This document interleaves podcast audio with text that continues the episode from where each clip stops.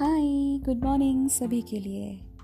क्योंकि ये राधा आ गई है अपने नए से पॉडकास्ट को लेकर आप सभी के साथ साझा करने के लिए। क्योंकि उसे पता है, राधा को पता है कि आप लोग उसका इंतज़ार कर रहे हैं। क्योंकि किसी ने खूब कहा है तो आदत है या तलब है, इश्क है या चाहत है तो दिल में है या सांसों में तो दीवानगी है या मेरी आशिकी? तो ज़िंदगी है या फिर एक किस्सा? पर जो भी है, सिर्फ़ तू ही तू है। मेरे लिए बस तू ही तू है। क्या खूबसूरती से ये लाइंस कहे गए हैं। मैंने तो नहीं लिखे, पर मुझे बहुत पसंद आए और मैंने पढ़ दिए। कभी कभी दूसरों की लिखी हुई चीज़ें पढ़ने में मज़ा भी आता है। हमारे लिए कोमल भावनाएँ हमारी जीवन रूपी चलचित्र पर एक मासूम से तस्वीर बना देती है। उन खूबसूरत पलों को याद करके हम में से कई अपनी ज़िंदगी बिता लेते हैं, बिना किसी चीज़ के सहारे।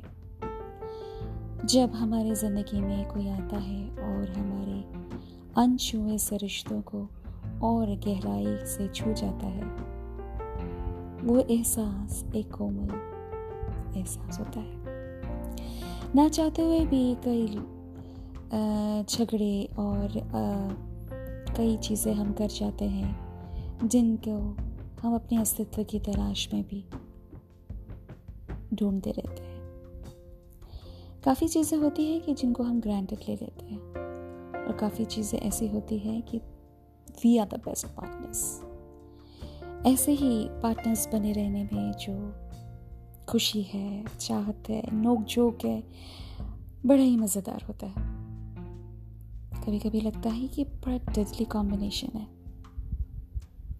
पल भर में रूटने मनाने और एक दूसरे की टांग के जाए में लगे रहते हैं।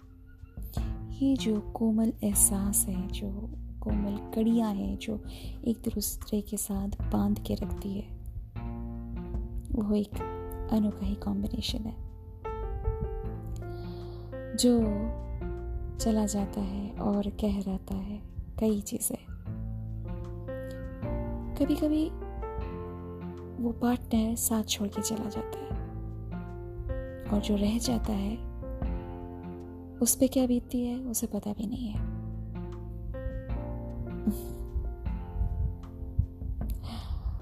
कई चीज़ें होती हैं ऐसी कि टेलीपैथी के ज़रिए हम एक दूसरे को और भी समझने लगते हैं चाह चाहने लगते हैं।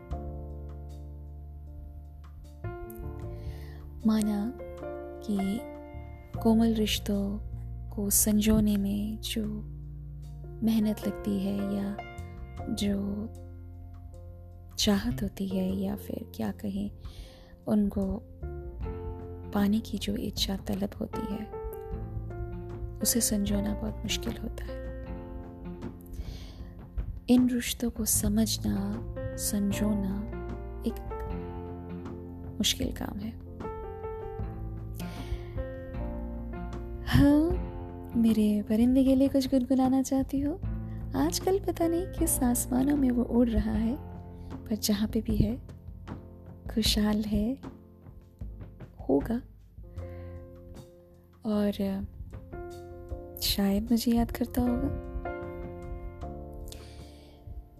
तूने बांधा कैसे धागे से मुझको। तूने बांधा कैसे धागे से मुझको। टूटे